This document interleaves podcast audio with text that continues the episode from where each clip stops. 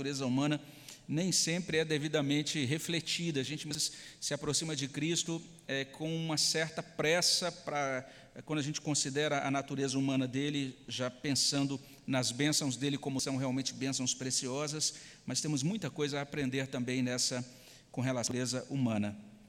E quando nós estamos, é, enquanto nós estamos nos reunindo, estamos lembrando de um hino, sempre começando com o cântico de que tem muito a ver com o título, né, com Glória Coroai, e a primeira estrofe de, fala exatamente sobre isso. A gente é, glorifica ao Senhor, a gente louva a Jesus Cristo por conta da sua natureza humana, porque ele se uma cruz, então ele recebe glória da sua igreja. É nesse sentido que a gente vai cantar esse hino, isso em todas as ocasiões. Nós que estamos aqui somos convidados a ficar de pé e cantar de todo o coração o hino 52. Você que está aí na sua casa também a louvar a Deus conosco com esse hino de número 52.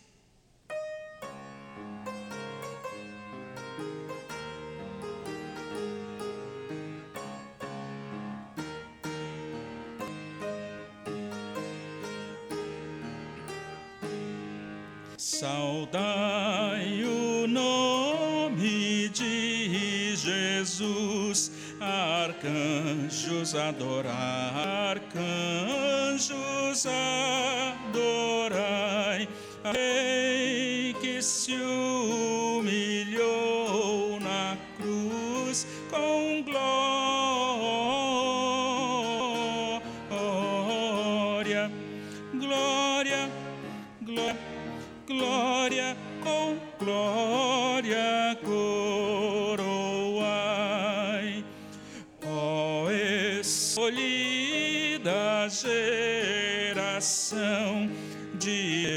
eterno Pai, de Deus o eterno Pai, ao grande amor da salvação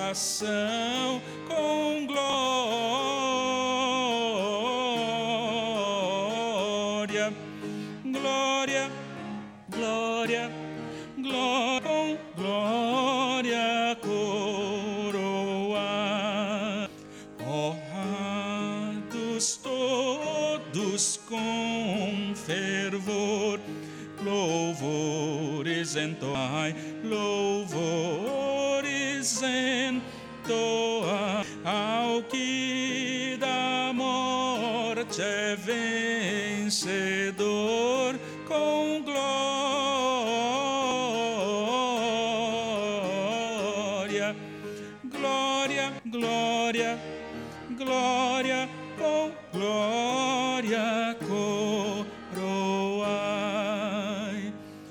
Passas povos e nações ao Rei divino honrai, ao Rei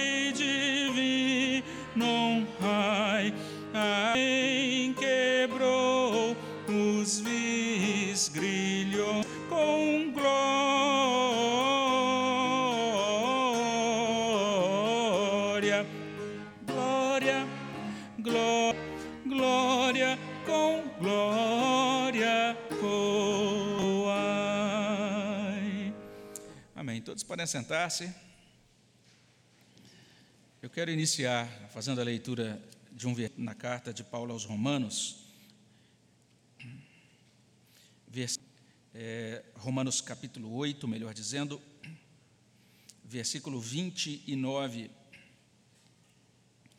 Romanos 8, 9, diz o seguinte: Porquanto aos que de antemão conheceu, também os predestinou para serem conformes à imagem de seu filho, a fim de que ele seja o primogênito entre muitos irmãos. Então, esse é, esse é o trecho, o versículo. Ele traz para a gente algo muito interessante, essa informação de que o propósito de Deus, inclusive na nossa eleição, é que sejamos amados a Jesus Cristo, que Cristo seja realmente é, o nosso primogênito, vamos dizer assim. Então, nós somos agora estabelecidos por Deus para sermos conformados à imagem do Filho. É uma perspectiva muito interessante do apóstolo Paulo. A gente tem é, cada vez mais alguns estudiosos é, é, destacando esse fato, né? E até é, pouco tempo a gente tinha muito essa ênfase que a igreja tem que ser Cristo, cristocêntrica, centrada na pessoa de Cristo e deve ser. Mas eu tenho gostado muito de um, de um autor atual que eu tenho começado assim a, a ler e que tem se mostrado bastante. Ele tem chamado a atenção para isso, né? Que essa ideia de imagem é, que a Bíblia traz para a gente, é, ela tem muito a ver com a ideia de ícone. Então, a palavra ícone tem aponta literalmente para isso, para um símbolo, para um que comunica um significado, não é? E nesses termos ele tem dito isso, que é o propósito é que não apenas a nossa vida seja cristocêntrica, mas também seja Cristo icônica. Eu achei tão interessante isso, ou seja, a nossa vida tem que demonstrar a imagem de Cristo, né? Cada um de nós tem que ser um pequeno ícone da pessoa de Cristo. Isso tem é, trazido muita repercussão interessante na área de estudo da pregação e também na área de interpretação bíblica, graças a esse Abraham Curuvila, que tem é, disseminado essa ideia. E quando nós olhamos para esse curso de férias, nós estamos estudando então a pessoa do Senhor Jesus Cristo e quando pensamos nele, a gente sempre tem destacado isso. É sempre importante a gente olhar para o que a Bíblia diz sobre a pessoa do Senhor Jesus Cristo. Eu começo aqui mencionando um estudioso de missões chamado David Bosch, e ele fez uma análise, né? Ele já não está mais entre nós, ele faleceu num acidente de carro em 1901, mas deixou uma boa contribuição no estudo da área de missões. E ele entende o seguinte, é, lá naquela época em que ele escreveu essa obra dele, década de 90, ele dizia o seguinte, que a literatura atual está nos apresentando diversos uses, essa é expressão que ele usou lá, né? porque era tanta versão diferente de Cristo que era apresentada, e ele diz, dizia o seguinte: todas essas versões, na verdade, não passam de caricaturas. Então, várias versões de Jesus apresentadas, mas nenhuma dessas versões sendo de fato fidedigna. E você já sabe muito bem, muito aí, que se você sempre no jornal do dia você tem alguma a caricatura do dia, né? Normalmente eles é, se, separam aí uma figura da política ou uma celebridade para fazer uma caricatura dela, e a caricatura tem exatamente essa característica. Você olha, você sabe, ah, isso aqui é fulano, mas você sabe que não está exatamente igual. Né? Na verdade, é, é, é algo mais cômico, uma distorção cômica para produzir uma realidade mais é, cômica. E é nesse sentido que David Bosch critica as, ah, os diversos livros e tudo aquilo que estava sendo escrito na época dele sobre é, a pessoa de Cristo. E ele então disse o seguinte: a tarefa crucial para a igreja hoje é verificar continuamente se a compreensão de Cristo corresponde à compreensão das primeiras testemunhas. Quais são as primeiras testemunhas? Os escritores do Novo Testamento. Então, a gente precisa verificar se aquilo que a gente acredita sobre Jesus Cristo corresponde a ensinado sobre Jesus Cristo na Bíblia. E apesar de muitas vezes a gente dizer que é, Jesus Cristo, a religião cristã, de certa forma está sendo diminuída ou está sendo desconsiderada, é muito interessante que é verdade, mas ainda assim, é, quando pensamos na pessoa específica de Cristo, a gente pode concordar com um autor atual chamado Ennett, ele diz o seguinte: mesmo após dois mil anos, a vida de Jesus continua a intrigar e a levantar questionamentos. E a questão é relativamente simples: quem ele foi exatamente. E essa, por sua vez, leva a outros questionamentos. O que Jesus pensava realizar? O que fez? O que ele falou? Por que ele foi morto? Por que ele ressuscitou dentre os mortos? Semelhantemente, o desafio é simples. Visto ter chamado para segui-lo e visto que pessoas têm procurado segui-lo desde então, isso acarreta o quê? Como podemos saber que estamos no rumo certo? Então, são várias perguntas importantes que se levantam quando a gente está diante figura dessa pessoa que é a pessoa do Senhor Jesus Cristo. O servo de Deus está dizendo é muito simples, que Jesus é digno da nossa atenção. A gente precisa prestar atenção na pessoa dele, na obra dele, compreender quem ele é, o que ele faz, para podermos dar respostas a essas perguntas. Já é de fato digno da nossa atenção e ele continua provocando curiosidade, inclusive entre não crentes. Eu fiz uma busca ontem no site da Amazon sobre, é, sobre os chamados evangelhos apócrifos. Vai falar um pouquinho sobre os evangelhos apócrifos aqui, mas é bem interessante que é, nessa busca eu verifiquei que esses evangelhos apócrifos estão na lista dos mais vendidos entre os livros religiosos da Amazon. Só para entendermos isso, já no finalzinho, na virada do século I, especialmente a partir do século II, muita gente começou a escrever evangelhos que não são os evangelhos do Novo Testamento, são chamados os apócrifos.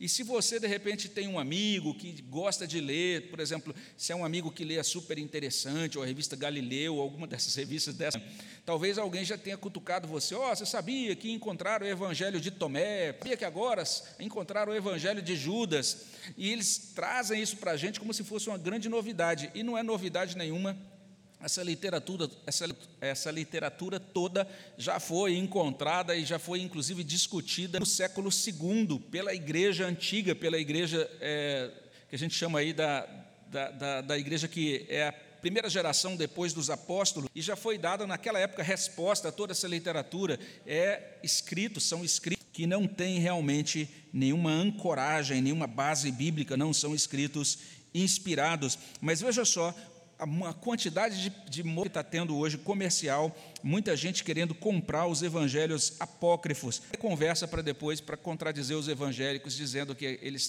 têm uma nova descoberta sobre Jesus, que é bem diferente é, daquilo que consta no evangelho. Então, alguém para você dizer: olha, você sabia que Jesus se casou com Maria Madalena? Fala, Como assim? Aí você vai ver, é um desses escritos que foram produzidos no século II e que não tem nada a ver com o Novo Testamento ah, existem várias teorias e vários materiais sobre a pessoa de Jesus Cristo. Mas o que acontece é o seguinte: quando a gente passa na boa literatura, então a recomendação é essa, que a gente possa realmente debruçar os nossos olhos, nosso coração nos quatro evangelhos do Novo Testamento. É a melhor, a mais segura fonte de informação histórica, inclusive doutrinária, sobre Jesus Cristo. Então, o Novo Testamento é muito digno da nossa confiança. E quando alguém normalmente pergunta assim sobre um livro, ah, eu queria um livro evangélico, né, sobre Jesus, recomenda. Eu acabo tendo que confessar o seguinte, que o livro evangélico, né, depois do Novo Testamento, da Escritura, o livro evangélico que mais impacta sobre o meu coração é um livrinho que eu estou trazendo para mostrar para vocês aqui, ó. Aí vocês veem, o velha, né? Intitulado O Jesus Histórico. É, esse é um livro muito precioso e por que, que ele está velhinho assim? É porque ele foi lançado em 1985 aqui no Brasil. Esse livro foi escrito em 1933, foi publicado em português em 1985 pela Vida Nova e só vendeu uma edição. Exatamente porque só vendeu uma, demorou para vender a primeira edição, a Vida Nova falou: ah, não é comercialmente viável, aí não continua publicando o livro. E o fato dele não ter vendido prova a tese do próprio livro. É por isso que eu gosto muito desse livro. Vou falar um pouquinho. Essa aula vai ter um pouco a ver com esse livro aqui.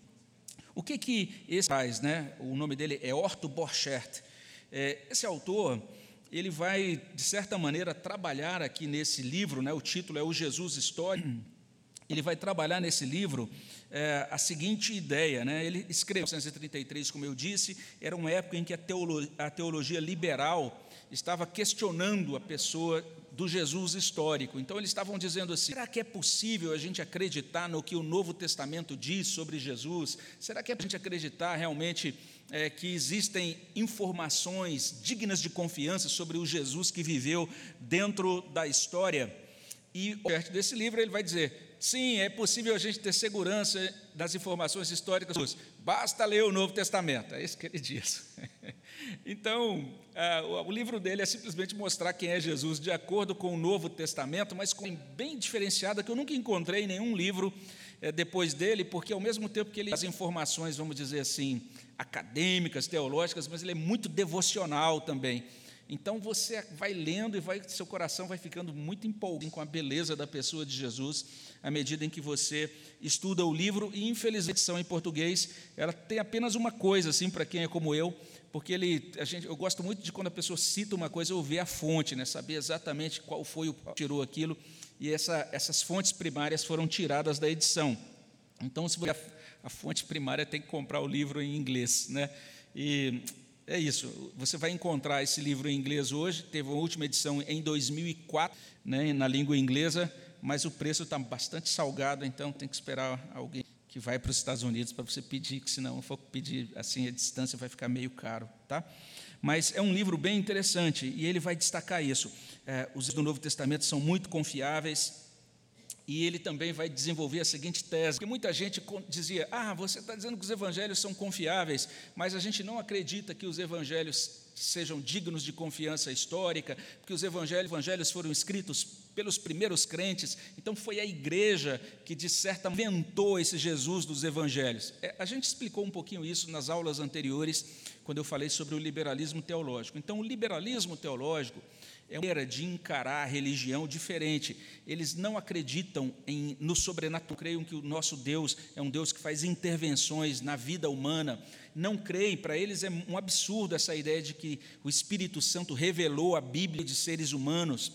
Então, eles não acreditam que a Bíblia é palavra inspirada de Deus. Eles olham para o Novo Testamento e dizem: Isso foi uma mera invenção da igreja. Talvez você já tenha ouvido isso de algum colega de trabalho, ou alguém da, de colega de faculdade. Ah, a igreja que inventou a, a, religião cristã e inventou a própria Bíblia, eles não conseguem compreender a Bíblia como palavra inspirada de Deus. Então, essa é a perspectiva. E eles, o, o, esse autor vai dizer o seguinte: não poderia ter inventado os evangelhos. Aí podia ter inventado esse Jesus que aparece nos quatro evangelhos. E aí, como é que ele vai desenvolver o argumento dele? Ele vai dizer: esse Jesus que é apresentado nos evangelhos, é, ele é totalmente fora de qualquer expectativa. O que ele argumenta é isso. Por exemplo, quando a gente vai escrever sobre um herói, não é? Então você escreve a biografia daquele herói ou daquela pessoa querida para você, você vai destacar as coisas muito boas daquela pessoa e etc. No caso é, específico daquela cultura do século I, quando a gente pensava assim em um herói religioso, no chefe de uma religião, no criador de uma religião, então se você fosse da cultura grega, você ia esperar algumas desse chefe da religião. Por exemplo, ou ele tinha que ser uma pessoa dotada de superpoderes, como Hércules, ou alguém que pula de um monte para o outro, de uma perna só, ou então ele teria que ser talvez uma pessoa é, considerada extremamente sábio, guru filosófico, que tivesse propondo algum tipo de filosofia ou de ideia que agradasse o coração humano. Então, para os gregos, a ideia de você, o criador de uma religião que não dá bola para a teoria grega, que afirma que o ser humano é pecador e precisa de perdão, para a filosofia grega, para os gregos, isso era impensável.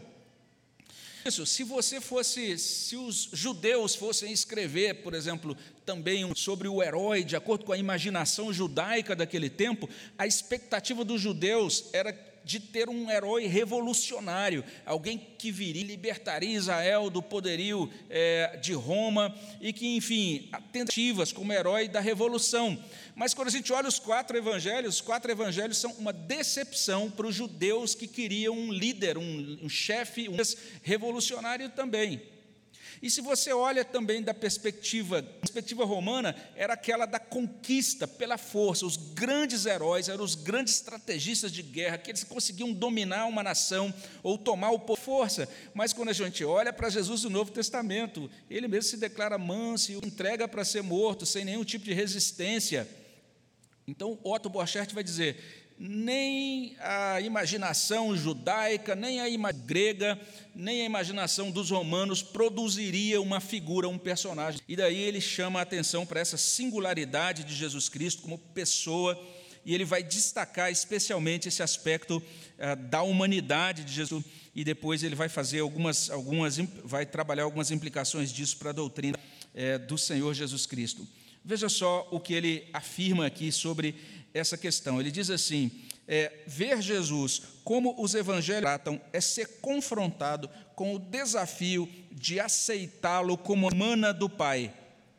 E ele diz: nós não podemos cometer nenhum erro sobre Deus depois de termos conhecido Jesus. Nós conhecemos, conhecermos Jesus como ele é mostrado no Novo Testamento, aí acertada sobre a pessoa de Deus. O que, que ele está colocando então nesse livro? Destacando Jesus como é mostrado no Evangelho. Especialmente, o que me chama a atenção no livro é o modo como ele trabalha as questões da humanidade de Jesus. E a gente vai perceber algo bem interessante. O que ele vai afirmar sobre a humanidade de Jesus, é o seguinte, que Jesus era uma pessoa humana completa. Era uma, certa maneira, olhada pelo ângulo da sua humanidade, ele era uma pessoa bastante comum. Ou seja, ele não apareceu como uma grande celebridade, sendo por grandes multidões, ainda que ele tenha atraído multidões, mas veja, envolvendo seu ministério, quanto mais o ministério de Cristo caminhava para o desfecho, mais aumentava a rejeição a ele. E no final, aquele que atraiu as multidões no deserto, como naquela ocasião em que ele multiplicou os pães, se viu na cruz, a multidão que esteve diante dele foi para é, esbravejar para que ele fosse crucificado. Então, ele, aceitou, ele acolheu, recebeu essa rejeição para cumprir aquelas profecias do Antigo Testamento. Hoje, é compreender isso, né, que Cristo, como é mostrado nos evangelhos, contraria tudo aquilo que é esperado do criador de uma religião nas culturas do século I e dos tempos atuais na cultura do século XXI. E o nosso propósito, então, é falando um pouco aqui sobre essa humanidade de Cristo, e hoje a gente vai verificar algumas coisas a partir é, desde os primeiros dias de Jesus Cristo. Então, a gente, o nosso estudo hoje falando da humanidade de Cristo, refletindo sobre criança e enquanto era adolescente. Então, vamos começar falando um pouquinho sobre Cristo na sua, nos seus primeiros, primeiros, primeiros tempos de vida. É a nossa primeira abordagem hoje, depois a gente prossegue.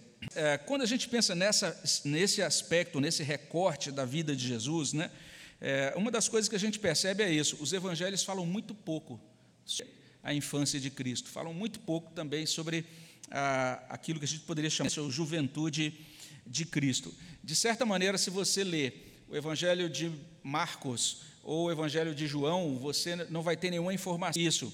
Você simplesmente já vai ter Jesus começando o seu ministério, né, sendo batizado, realizando o seu ministério até a cruz e a ressurreição. A gente encontra informações sobre Cristo enquanto criança apenas em dois evangelhos, evangelhos de Mateus e de Lucas. E quando a gente olha para esses conteúdos de Mateus e Lucas, é, aquilo que é apresentado é bastante enxuto. Não tem nenhuma informação exaustiva sobre essa questão de Cristo em criança, né, ou de como o que ele fazia né, enquanto era menino, e muito mais específico para aqueles que gostam de, de mais detalhes, assim, ou que são mais curiosos, né? É, e aí a gente pergunta, por que será isso? Por que será que Deus resolveu, estabeleceu, foi inspirar os autores sagrados a escrever é, apenas essas duas, essas duas sessões ali em Mateus e em Lucas sobre Cristo, porque os outros não dão muita atenção para isso. Então, algumas pessoas, inclusive entre esses escritores do segundo século dos evangelhos apócrifos, muitos deles quiseram preencher essa lacuna. Existem muitos evangelhos que mostram, por exemplo, que era quando criança e o que acontecia na casa dele, o que acontecia entre ele e os amiguinhos deles nos evangelhos apócrifos. Mas os evangelhos canônicos têm muito pouca coisa. E algumas pessoas também questionam hoje, chegam para a gente e falam: o que você diz sobre a, a, infância de Jesus, sobre a juventude dele? Qual informação você pode? Verifica realmente que tem muito pouco texto bíblico que fala sobre isso. Né? Vamos tentar verificar o que, que a gente encontra aí nesses evangelhos Mateus, de Mateus e Lucas. Primeiro, Evangelho de Mateus. Se você olha para o Evangelho de Mateus 1 e 2, você vai perceber o Evangelho de Mateus ensinando o seguinte sobre Jesus enquanto bebê. Vai consciente. Primeiro, Mateus 1, 25, você tem o registro do nascimento de Jesus em está lá. Em seguida, logo depois desse nascimento de Jesus em Belém, a próxima referência a Cristo está lá no capítulo 2. E Mateus 2 vai trazer então essa informação. E veja só o que consta em verso 2. Lá você vai encontrar isso. E perguntava: Onde está o recém-nascido rei de judeus? Vimos a sua estrela no Oriente, vamos para adorá-lo. Primeiro, Cristo nasce em Belém, Mateus 1, 25. Mas depois, nós temos essa visita dos sábios. Essa visita acontece em Belém, mas acontece não na estrebaria. Se você ouvir Mateus capítulo 2, verso é, 2, os sábios chegando à cidade perguntando, mas se você olha Mateus 2,11, vai encontrar assim: Entrando na casa, viram um menino com Maria, sua mãe, prostrando-se, e abrindo seus tesouros, entregaram, entregaram suas ofertas, ouro, incenso. Então esses sábios chegam na cidade e encontram a família sagrada em uma casa, não na estrebaria. Então significa que esses, esses sábios estão chegando para visitar José, Maria e Jesus depois do. Já havia nascido na estrebaria e se, passa, se passou um tempo entre o nascimento e essa chamada visita que a gente tradicionalmente chama de reis, não é, o dos reis magos, não é? Mas basicamente essa visita deve ter acontecido um ano entre um e dois anos após o nascimento de Jesus. Por quê? Porque quando aqueles magos visitam a cidade, Herodes percebe a chegada deles e diz: Olha, me digam, me me digam também quando, onde ele está, para que eu possa também adorá-lo e tal. E os magos são orientados por Deus para não dar essa informação para Herodes. E aí você vai ver no 16 do capítulo 2 que, vendo-se iludido, enfureceu-se Herodes grandemente. Todos os meninos de Belém e dos seus arredores, de dois anos para baixo. Herodes tinha inquirido dos sábios quando que o menino tinha nascido, provavelmente onde ele estava, e como ele não obtém dos magos a informação esse menino, ele entende como esse menino nasceu provavelmente de dois anos para cá, então para me certificar de que eu vou me livrar desse novo rei, vou matar todas as crianças anos para cá. Aquela, a gente sempre menciona isso, né, que aquela cena então do presépio, os reis junto de Jesus está errada. Os reis não estavam lá no dia que Jesus nasceu, eles se encontram com ele algum tempo depois. Então temos Jesus, o bebê, nascido no capítulo 1, e Jesus já agora talvez é, entre um ano e dois anos. Na nossa Bíblia de Estudo de Genebra, aí na página 1231, que traz exatamente isso, né? Jesus não estava mais no estábulo, essa visita, essa visita veio algum tempo depois do seu nascimento, talvez um ano ou mais anos depois. O Cristo na manjedoura, Cristo agora com essa idade um pouco maior, é o que aparece aí em Mateus. E em seguida, em terceiro lugar, a gente vai ter Mateus, essa fuga de José e Maria para o Egito, e depois a viagem deles do Egito, 14, Mateus 2, 20, Mateus 2, 22.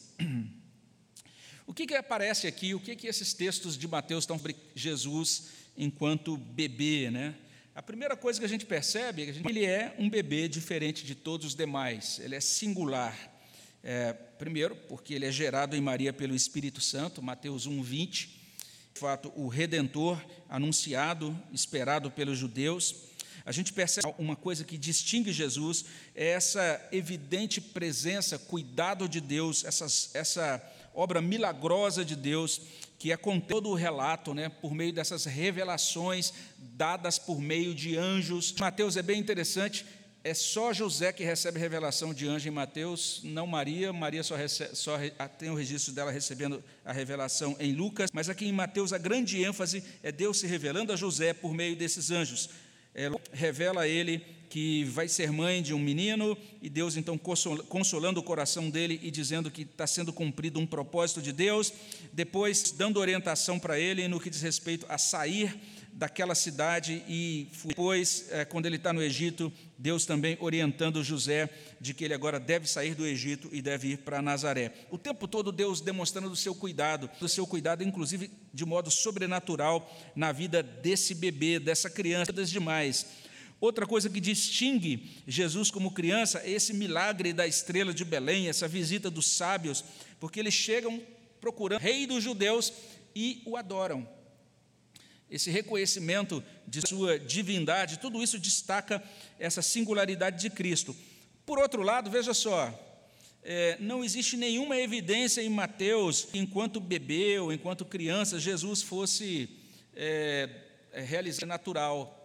Por exemplo, ele não nasceu como um bebê falando, ou um bebê que só levantava o dedinho e a mamadeira vinha até ele flutuando, nada disso ele, o que o texto coloca para a gente é exatamente a ideia de que, enquanto bebê, ou enquanto Jesus, de fato, é, demonstrava todas as características de um bebê e de uma criança normais, de um ser humano plenamente normal. Quando os visitantes o encontram, lá em Mateus 2,11, ele está sob os cuidados da mãe dele, por sua mãe, como outros bebês daquele tempo, não é? E a gente percebe, inclusive, isso, isso, ele como essa criança dependente dos seus pais, porque você vai encontrar algumas verbos, né? tomar e levar. Ele foi tomado e levado de um lugar para o outro em Nazaré, está aí em 2,14, 2,20, 2,21 como criança dependente dos seus pais, à medida que seus pais iam se movimentando, eles pegavam Jesus e levavam para aquela outra localidade. Basicamente, o que os evangelhos essa revelação de que, enquanto bebê ou criança, Jesus portou-se como tal. Parece algo tão óbvio, né? Que, qual a importância disso? Se você der uma lida nos evangelhos apócrifos, você vai ver umas coisas. Uma história, por exemplo, de Jesus enquanto criança e ele está conversando, eh, brincando com seus amiguinhos em um determinado lugar, próximo de uma torre. E um dos seus amigos que queria brincar, a mãe falou: Não, você não vai brincar, não é hora de brincar, e colocou ele dentro daquela torre. E aquele menino ficou ali preso e só tinha um buraquinho da largura de um dedo, que ele ficava olhando por aquele buraquinho e vendo Jesus brincando com colegas. Veja só, esse é o trecho de um evangelho apócrifo. E aí aquela criança começou: Jesus, Jesus, Jesus. E Jesus então ouviu aquele chamado encostou ali o ouvido naquele buraquinho e o menino falou: Olha, eu estou aqui, mamãe não deixou eu brincar. E falou: Não, então coloca o dedo pelo buraco. Aí o menino colocou o dedo. Jesus pegou o dedo e puxou o menino para fora. Então o menino passou por aquela fresta minúscula. Essas são as histórias fantásticas que tem nos evangelhos apócrifos. Eles mostram Jesus que a criança fazia milagres, era totalmente diferenciado. É, a gente traz aqui um relato, veja só, Jesus já um pouco maior, já como criança que podia se sentar à mesa com a família. Isso, esse é um trecho de um evangelho apócrifo e que diz, e ele traz o seguinte: quando Jesus os abençoava e tomando a precedência começava a comer e beber, e nenhum deles ousava comer, beber ou assentar-se à mesa enquanto Jesus, abençoando-os, não o fizesse eles esperavam, esperaram até que ele viesse. E quando ele não comia, nem José, nem Maria, nem seus irmãos comiam, pois os seus irmãos tinham a sua vida como luz diante dos seus olhos, observavam o que ele fazia. E quando Jesus dormia, de dia ou de noite, o fulgor de Deus brilhava ao redor dele, isto é, um feixe de luz enchendo a luz com reverência e temor. Viu só como eram os evangelhos apócrifos? Eles pintavam que é muito distoante da ideia de Jesus conforme os evangelhos. De acordo com os evangelhos, a gente tem Jesus como um ser humano real, bebê que está crescendo com todo o desenvolvimento real. A gente não tem nenhum que imaginar, por exemplo, Maria alimentando o seu filho, dando banho no seu filho, cuidando do seu filho e acompanhando o seu filho enquanto ele crescia, enquanto ele se envolvia como um ser humano, assim como nós também é, nos desenvolvemos